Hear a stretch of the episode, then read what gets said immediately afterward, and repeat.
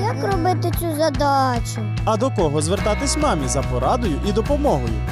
Складемо разом мозаїку батьківства. Шановні слухачі, рада знову вітати вас в ефірі радіо Голос Надії. Ми в цей час, як завжди, говоримо про дітей. Найбільше розуміння, підтримки і захисту дитина має отримувати удома від найрідніших людей. Однак на нашій грішній землі інколи сім'я, замість того, щоб бути оазисом любові і прийняття, стає епіцентром приниження. Насилля у сім'ї. Тема нашої розмови з сімейним консультантом Лідією Нейкурс.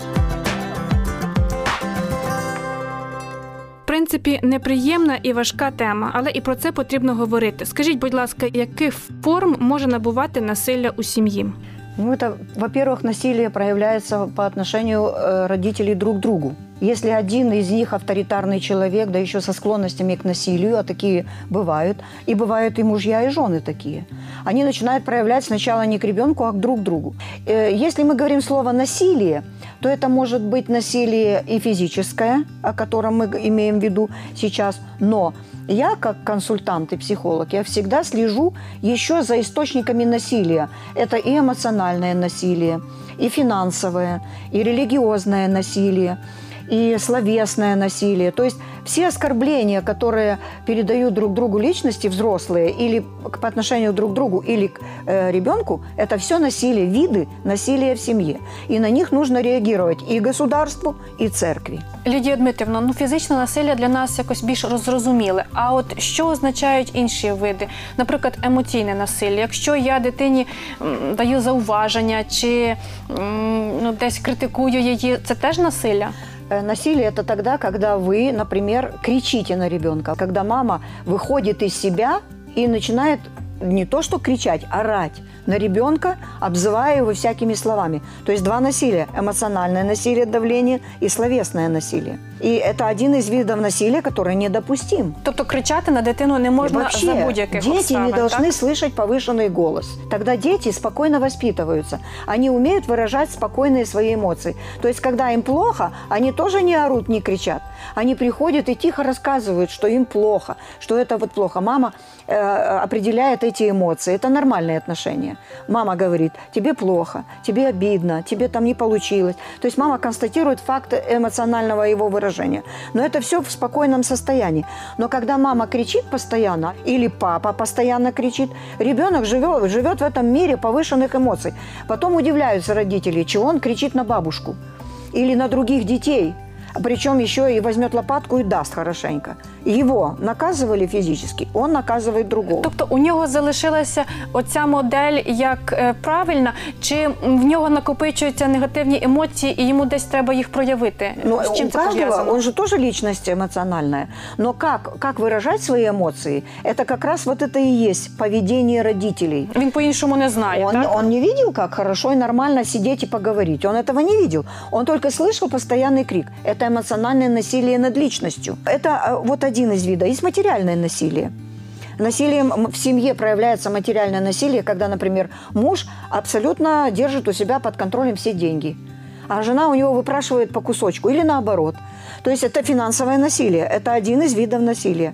И другие, религиозное насилие, когда они, э, вероисповедания разные, они начинают решать, кто куда пойдет, и тут начинается драка между ними или за детей, или между собой. Это тоже вид насилия. Во всех таких нормальных странах, культурных странах, все виды насилия, они не разрешены и преследуются. Ось Лідія Дмитрівна, на зв'язку з цим виникає чимало запитань. Наприклад, е, ми виховуємо дітей, і якщо дитина проявила явний непослух, ми можемо її навіть десь фізично покарати. Але чи не може це сприйматися як насилля? А якщо це може бути інтерпретовано як насилля, то тоді яким чином ми маємо впливати на наших дітей?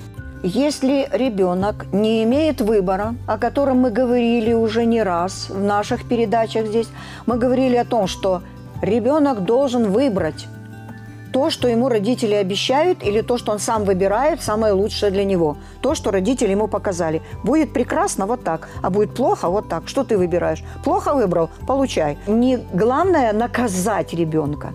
Вот физическое именно наказание.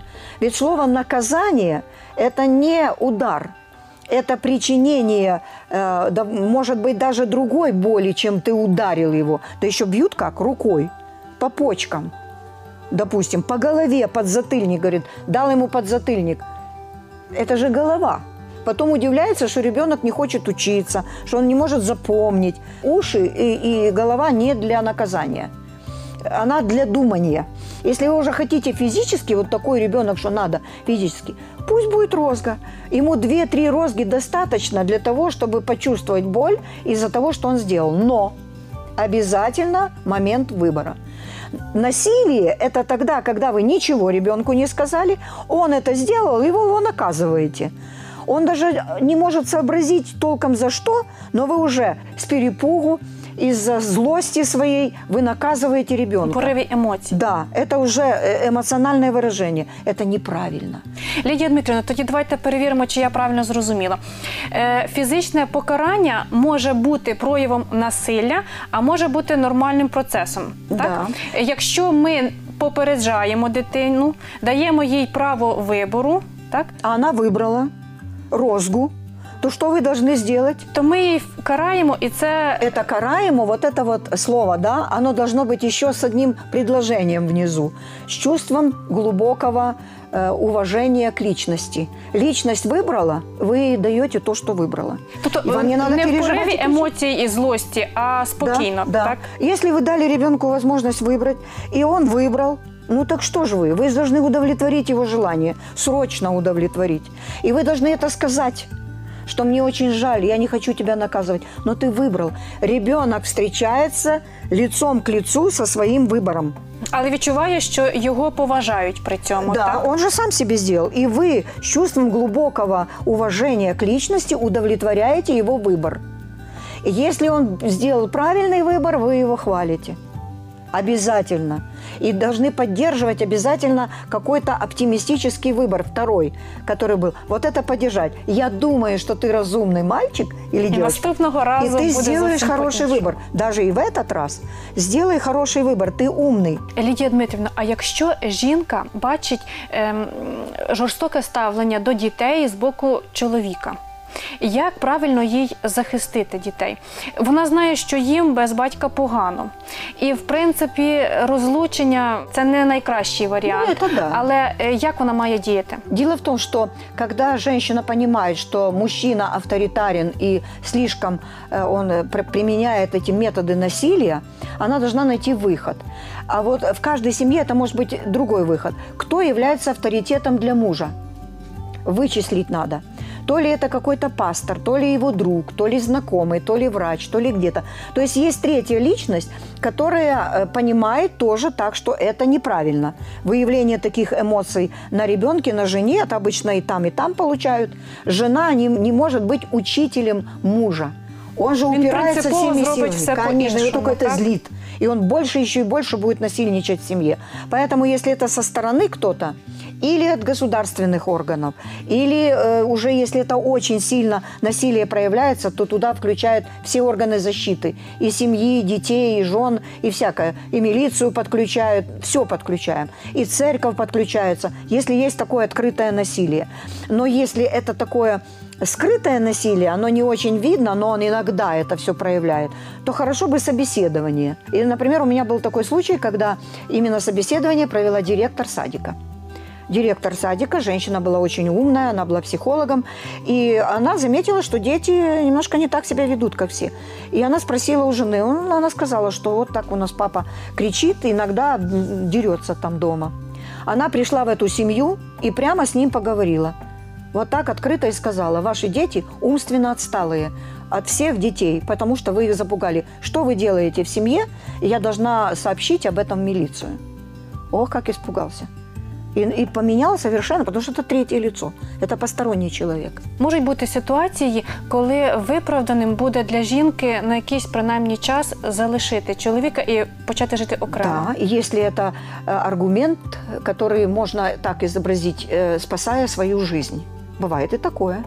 И мы даже помогаем таким уйти из этой семьи, найти им квартиру, н- э, поселить их там, чтобы они были защищены, а тогда работать с мужем отдельно. И не возвращаться туда до тех пор, пока он не поменяет форму поведения.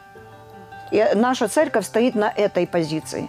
Помощь жертвам насилия. Лідія Дмитрівна, ну зараз діти е, досить обізнані у своїх правах і, розповідають про них у школі, в навчальних закладах. А чи не може дитина почати шантажувати?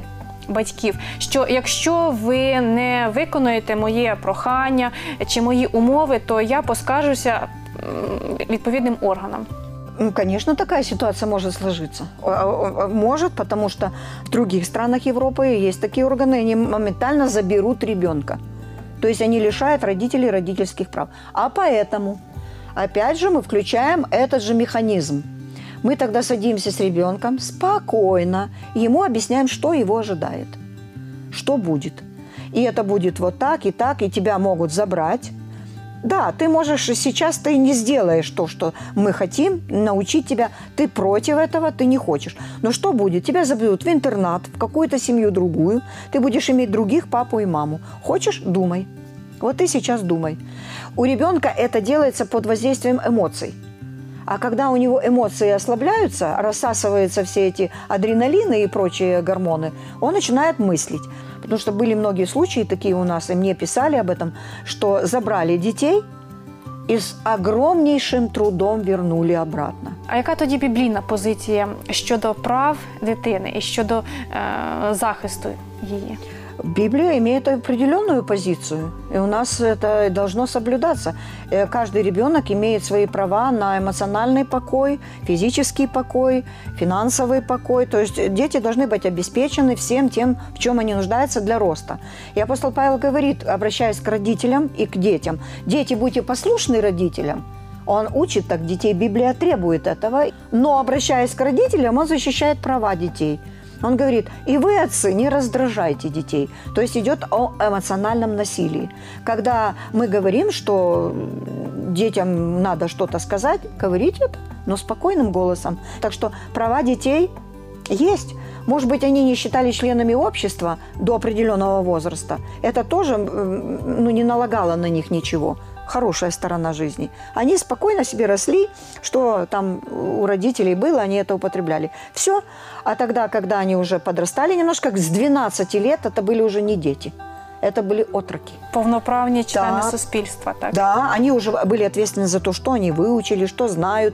Они могли участвовать в разных праздниках. І и нести всё. відповідальність за Да. свої вчинки. Это же 12, это подростковый возраст как раз. Они несли ответственность, они были счастливы, что они стали на месте со всеми папами, мамами, дядями, и все они такие же. Это очень важно. Так, Нехай Господь допоможе, щоб наші сім'ї стали якраз тим місцем, де дитина зможе отримати найбільше любові, поваги, але і правильного виховання. Амінь. пусть буде так. Дякую вам.